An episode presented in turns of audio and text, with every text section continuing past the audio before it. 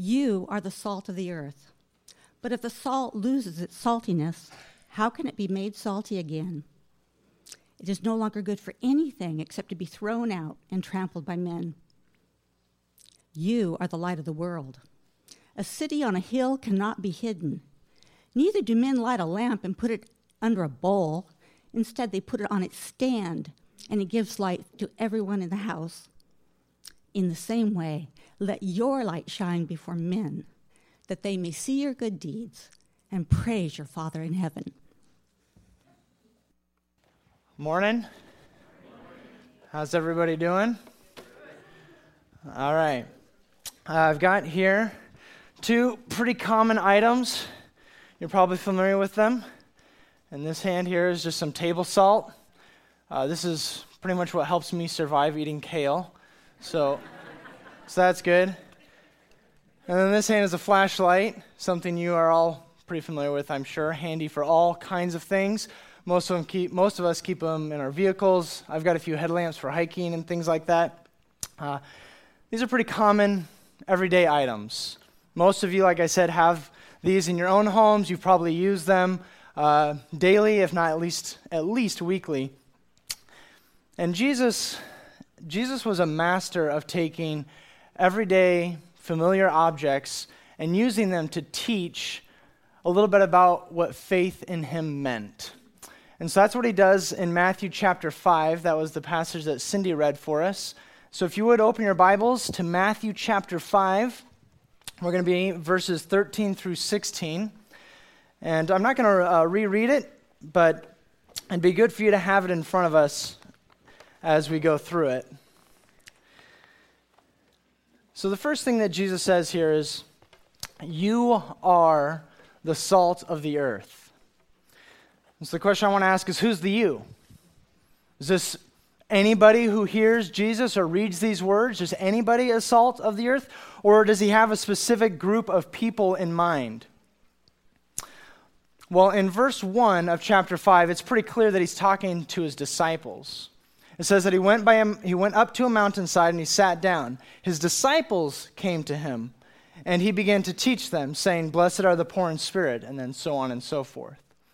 In fact, in the original, the you in verse 13 is emphatic. It's sort of like Jesus is um, almost like pointing his finger, not accusatory, but saying, like, you and nobody else are the light of the world or the salt of the earth. It's the same group of people he's been talking to the whole time. It's disciples of Christ. And so, if you're a follower of Jesus this morning, this teaching, like everything else in the Bible, is for you.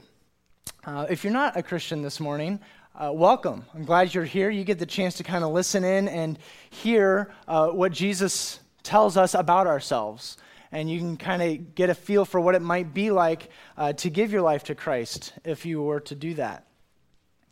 So here Jesus says that we're the salt of the earth and the light of the world. And what we're going to do this morning is look at uh, both of these images quickly and then get a feel for what he's saying, and then look at the overall point that he's making. First off, he says, You are the salt of the earth. Now, salt back in Jesus' day had three main uses, and we use salt in a pretty similar way today. First off, it was a preservative. It would help by uh, creating less room for moisture to get into the food, and so mold and bacteria had a harder time growing. So it really slowed or even stopped the decay of food. Now, in a day before refrigeration, that was a really big deal. And so salt was a preservative. And a lot of people will uh, see Jesus' statement here and see him as saying, hey, uh, you need to be agents that protect society from moral decay. In the same way that salt prevents food from going bad, we are supposed to slow, or even if we could, stop the world from like totally going crazy. And so we're supposed to be agents of righteousness to stand against injustice and evil in the world. The second thing that salt did was it was a seasoning. It made bland and boring food interesting. In fact, uh, during World War II, England uh, or Britain rationed all kinds of food to make it by, to put as much energy as they could towards the war effort. But salt was one of the few things that was not rationed. And so pretty much everything became salty during World War II because they, they had limited food, it was boring, and the only way to make it a little more palatable was to put salt in it. And so uh, some people would see Jesus here as saying, Be the spice of life. Be exciting, make life interesting, help people know what Jesus is really like, show them a tastier way of living. The third thing salt did was that it was a fertilizer. When added to manure, it would enhance the soil by bringing out some of the best elements in it. And the idea that commentators will come away with is not that Christians should jump into piles of manure, but but that we are to bring out the best in society. Not only are we to stop moral decay, but we are to affirm and agree with the good that we see, uh, even with people from other faiths or from unbelievers. And we can actually enhance it. Preservative, seasoning, and fertilizer. Those are the three main uses of salt. And the thing is, the context here it, it doesn't force us to choose one or the other. And pretty much all the commentators say there's no point in getting too specific. Jesus doesn't say how we are like salt, he just says that we are. And that's actually exactly what he does in the next verse. In verse 15, he says, You are the light of the world. He doesn't say how, he just says that you are.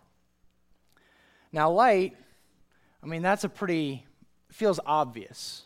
It's a, such a pervasive biblical theme. And even if you're not familiar with the Bible, most of us have a sense that light generally represents good and dark generally represents bad. Think Star Wars, right? We, we get that. And so, almost by instinct, you get what Jesus is saying here that we are to be um, agents of goodness and happiness and light to the world. The point is that both metaphors, they're positive things. Both of them have a positive impact into the environment in which they're placed. And then he talks about this city on a hill, and that again is just reinforcing the idea that it's a positive thing. A city on a hill uh, back in those days, and even today still, can really help a traveler uh, at night find their way. Uh, it can mean safety. And so it was a good thing. And regardless of how disciples are salt or light, the point is that both of them have a beneficial impact. And so you and I, disciples of Jesus, we are salt and light. That's, that's part of our identity. And we are intended to display the love and grace of God to a world that is in tasteless, flavorless darkness. And we become agents of light and salt. Now, did you notice, though, that in both metaphors, Jesus brings up this concept of uselessness or absurdity? He talks about salt losing its saltiness, or hiding a city on a hill, or putting a basket over the lamp. What exactly is he getting at with that? Well, it's nonsense. Not that Jesus is teaching nonsense, but that he's telling you something that doesn't happen. Think about it. What is salt without saltiness? It's not salt, it's something else. I mean, can you do that with anyone else? What's Scott without Scottiness? he, he's not Scott, right? It doesn't make sense. What's light that doesn't shine? It's not light. These are contradictions, they're oxymorons. Salt and light, by their very nature, to be salt and light, they act according to their nature. And if they do something other than that, then there's something other than salt and light. That's, that's just how they work. Salt is salty and light shines. I mean, it's, it's sort, sort of common sense, right? We are salt and light. That's who Jesus has made us. And like I said, that's part of our new identity in Christ. Now, of course, in an ultimate sense, we are not the salt, the light. Jesus calls himself the light of the world. We are light only in the same sense that the moon is light. We reflect or get our light from a greater source. The Bible does call us sons of light or shining stars in the universe, but ultimately we know that we get that identity from Jesus. And he never says, you know, I'm the salt, I am the salt of the earth. He never says that, but in a parallel way of thinking, you could imply that same idea that we are who we are because He is who He is.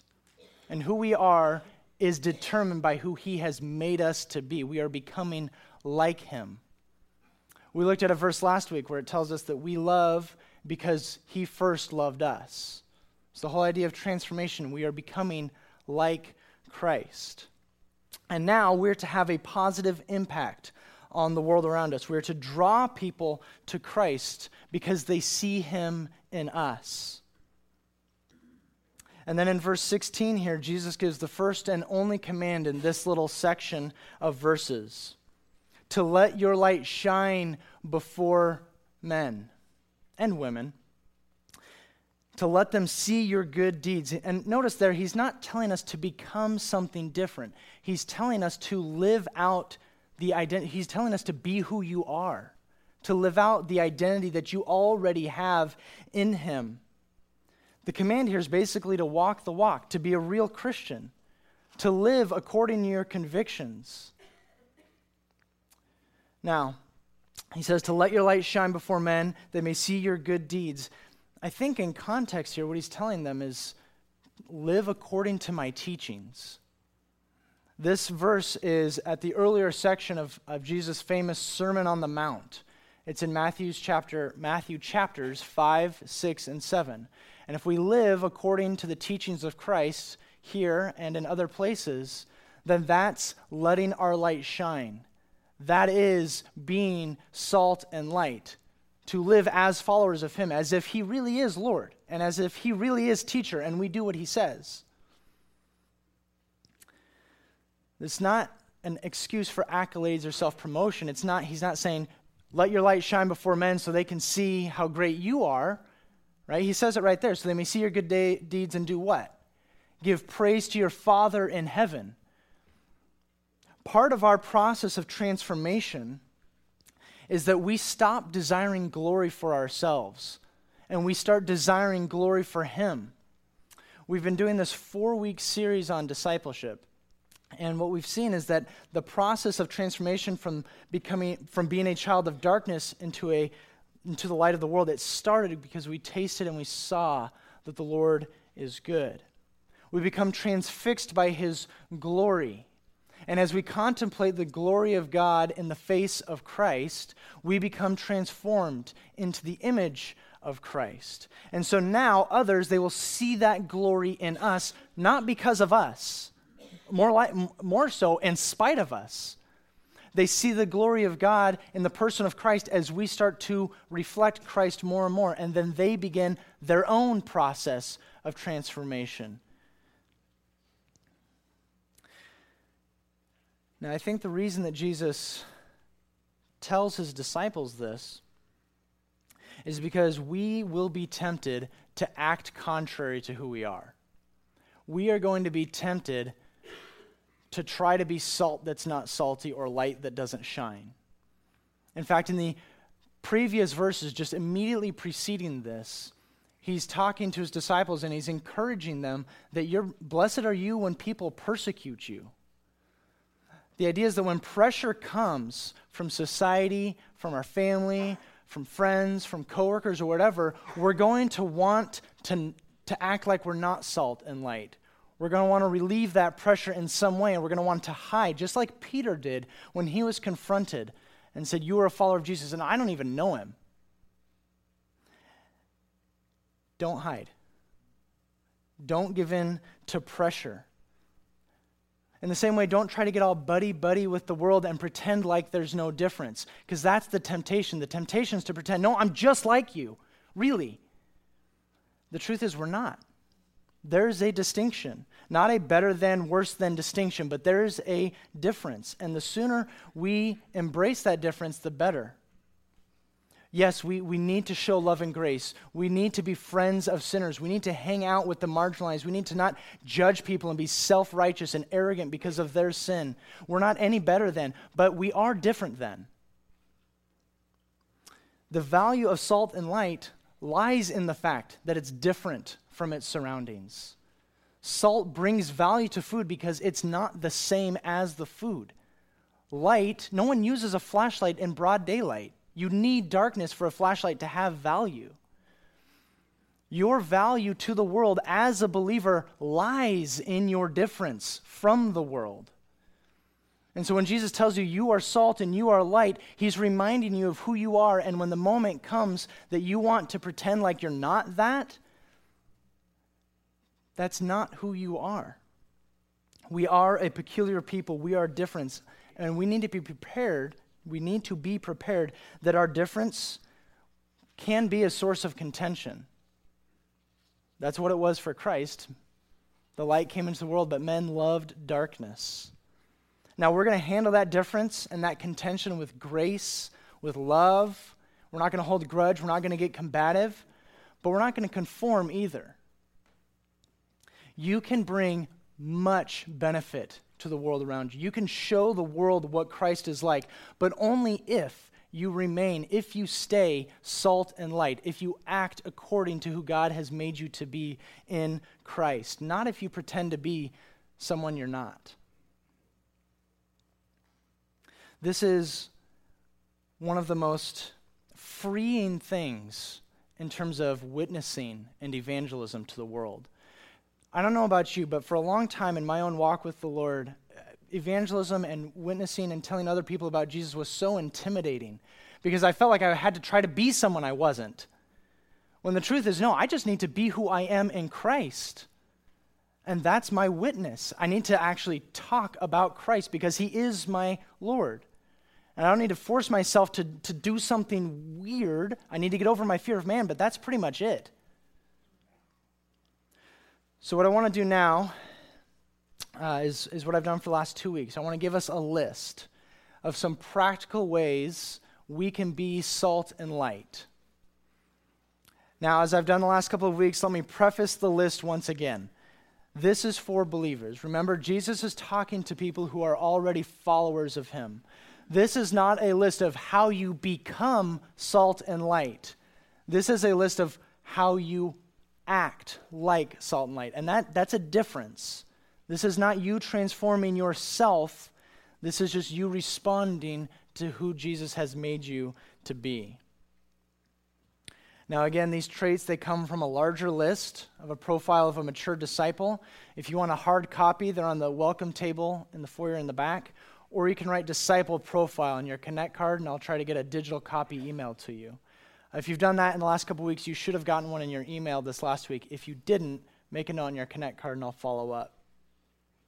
Okay, so here we go. Number one disciples capitalize on every opportunity to share Christ with others.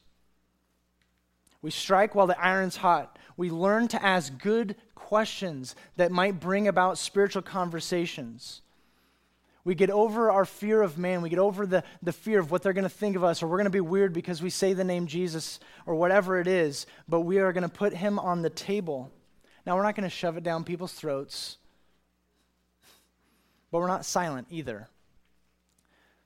So, my encouragement to you is pray regularly for these opportunities. And whatever obstacle you see in the way of capitalizing on the opportunity, pray for that. If you're like me, a huge part of it's fear of man. I just feel awkward bringing it up.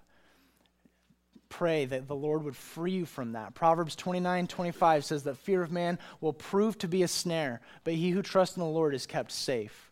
If you keep silent because you're afraid of what they think of you in the long run, that will be a snare. You're trying to keep yourself safe, but it's a trap.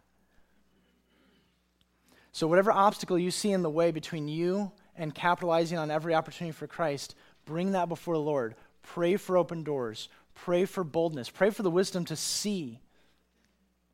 In addition, I would encourage you to think of a handful of questions, two or three maybe, that are good, non confrontational questions, because that's what our society needs. We're not an in your face about religion society. We need good, non confrontational questions that might bring around Christ in conversation. One helpful one for me, just you're not being manipulative. You honestly want to get to know the person. You ask about their upbringing, ask about their parents, their siblings, and then you might throw in the question Do you guys go to church growing up? You have any sort of faith background? That's a good question, good conversation starter that might bring it around. If it doesn't, it doesn't. Don't force it. But when the opportunity arises, go for it. Number two, Christians do good works. That's exactly what Jesus says here, right? That they may see your good deeds and give praise to your Father in heaven. So live with integrity and honesty. Let your yes be yes and your no be no. If you're a business person, tell them the whole truth, not just enough to get them to sign the contract. Don't, don't go in with your neighbors and your, and your coworkers or whoever it is in, in sin just to try to win a hearing with them. If you're a student, don't take shortcuts. Don't cheat. Live with integrity. Live according to your convictions. Take care of the poor. Be generous with your money. And don't do it in a way that's proud and self serving, but you don't need to totally hide it either. Don't do it out of a sense of pride, but do it so that the people around you would see God's work in your life. And any moment someone tries to praise you, you're just like, dude, I'm only doing this because of how good God's been to me.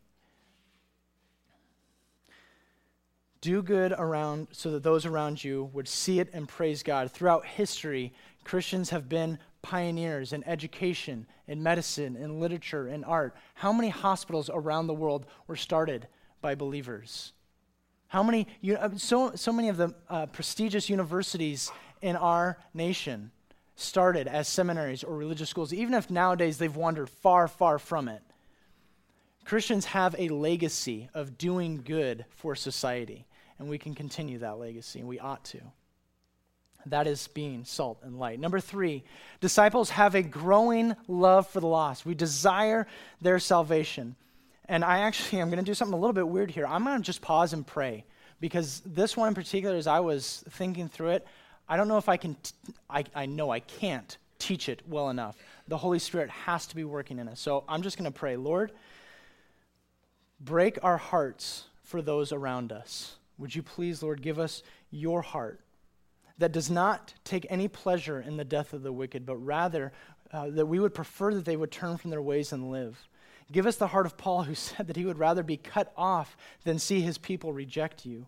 Put in us, Lord, a Christ like compassion and desire to see those who don't know you come into the light.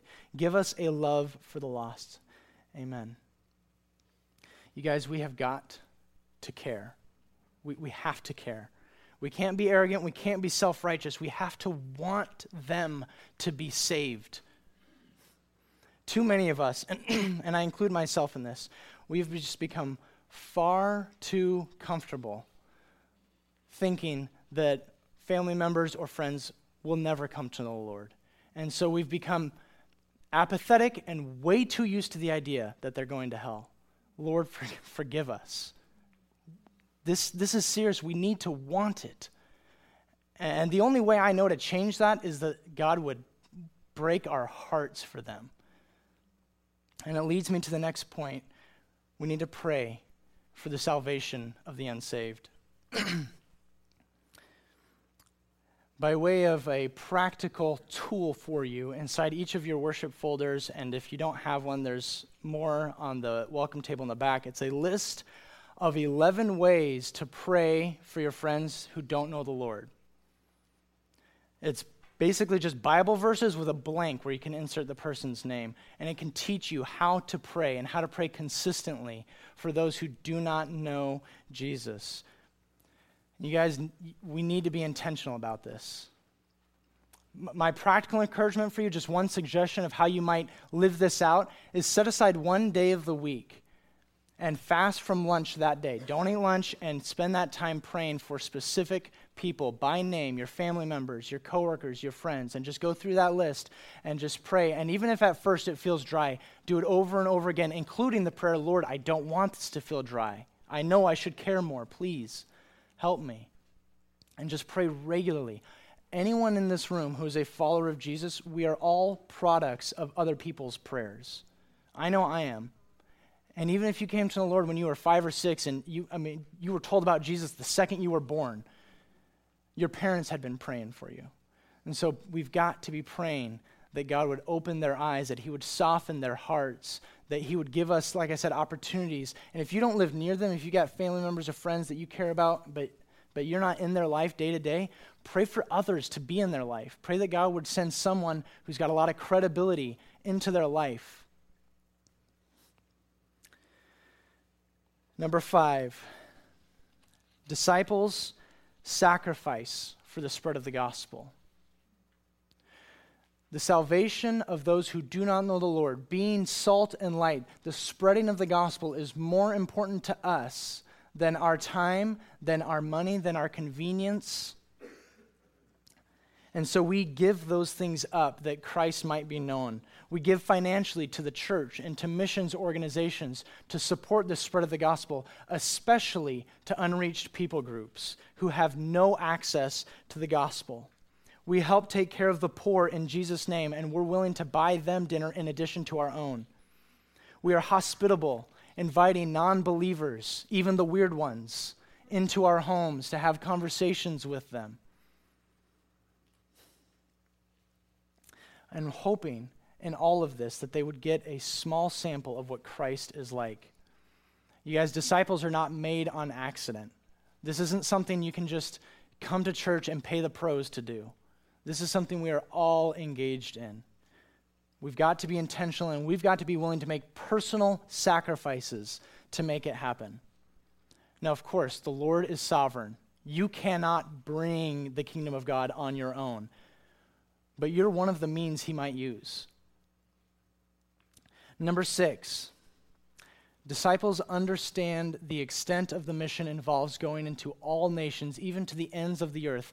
And not only do we understand it, we engage in it. From the very beginning, God's redemptive plan has included people from every tribe, every tongue, every nation, into the ends of the earth. The mission is so much larger than the Felida neighborhood, than Clark County, Southwest Washington, all of Washington State, or the Pacific Northwest. Jesus' plan is so much bigger than any one nation, race, or people group. It is global, it is for the world. And I don't know about you, but in my experience in the church, uh, and not just this church, just kind of Christianity in general, it seems like there's this unspoken distinction between those who are passionate about foreign missions that, that you know they care about it and they give to it and they go to the conferences and they're you know that's their thing. And there's the rest of us who aren't against that but that's not like our thing you know? We've got our own other thing that we're into. And that's fine if god's put something on your heart a ministry that you care about but eh, i guess maybe i'm one of these weird people but missions is God's thing. Foreign missions to unreached people groups is God's thing. And so it's all of our thing. We have got to be engaged in it. And most of us in this room won't be the ones to go to the unreached people group somewhere in the Himalayas. That, that won't be us. You'll probably, most of us, stay here. But that doesn't give us an excuse that we're out of it we are all engaged in financially giving and praying consistently, regularly, effectively for missionaries. And if the Lord does tap you on the shoulder, you get up, you quit your job, you sell your house, and you go.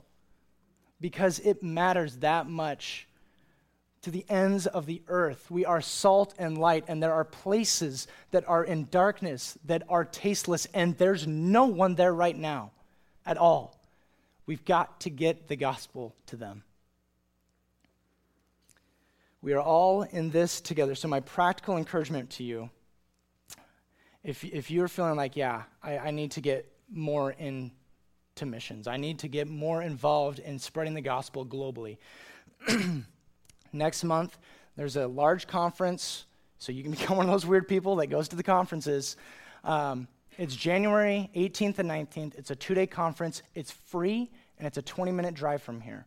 Okay? And even if you just go one day, just on Saturday, it's still worth your time. You'll meet hundreds of missionaries, you'll hear, and you can just kind of like put your toe in the water and sort of get a sense for what God's doing. But that's one practical way. It's called Mission Connection. So you can just Google Mission Connection Portland, it'll be the first thing that comes up. If Googling's not your thing, write on your Connect card. I will help you find the details, okay? So, as I've done for the last two weeks, let me remind you that this list, don't be overwhelmed by it. This is how we respond.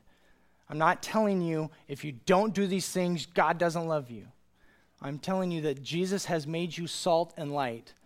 And in order to live out that identity, here are six practical ways to do it. So don't be overwhelmed, My encouragement to you is to find one item on that list to work on. By grace driven effort with the help of others, work on one thing. Now, if you've been here for the last couple of weeks, I've asked you for one thing each week. And so you'll have you'd have three things. Now, let me zoom back just a bit. We've been in a series of discipleship. And most people, when they think of the term discipleship, at least in, in the Christian world, if that's a familiar term to you, most of us think of like an Obi Wan Kenobi and Anakin Skywalker, Jedi Master and Apprentice kind of thing. And that's not totally wrong. Um, and I've sort of come at it from a different angle, looking more at discipleship as this large process of transformation that God has us on. My encouragement to you now at this point find your Obi Wan Kenobi, okay? Find your Jedi Master. Find somebody who is further down the road than you are and show them these are my three things. Or this is my one thing that I want to work on. Can you help me? And, and however it works in your guys' schedule, once a week, once a month, whatever it is, but meet, pray together. They can pray with you for your lost loved ones. They can pray for you. They can help you understand what the Bible says on certain passages that you just don't get or maybe don't like. But my encouragement is we can't do this together. God has intentionally designed the process of transformation like a three legged race. You need somebody else. So, let's review where we've been and then we'll wrap it up. On week one, a month ago, we started in Psalm 34 8. We saw that taste and see that the Lord is good, that the process of transformation is a holy obsession, a fascination with God. And we behold his glory in the face of Christ, and then we become transformed more and more into the image of Christ.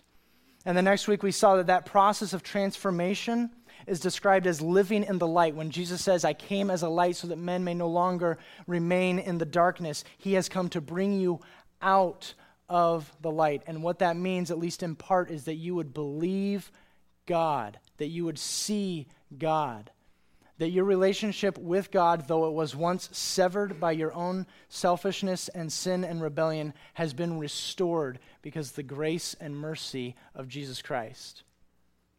And then last week we saw that living in the light with God necessarily means living in the light with one another. We love because he first loved us. We can't say, I love God and hate our brother at the same time because the same cause of separation between us and God is the same cause of separation between each other.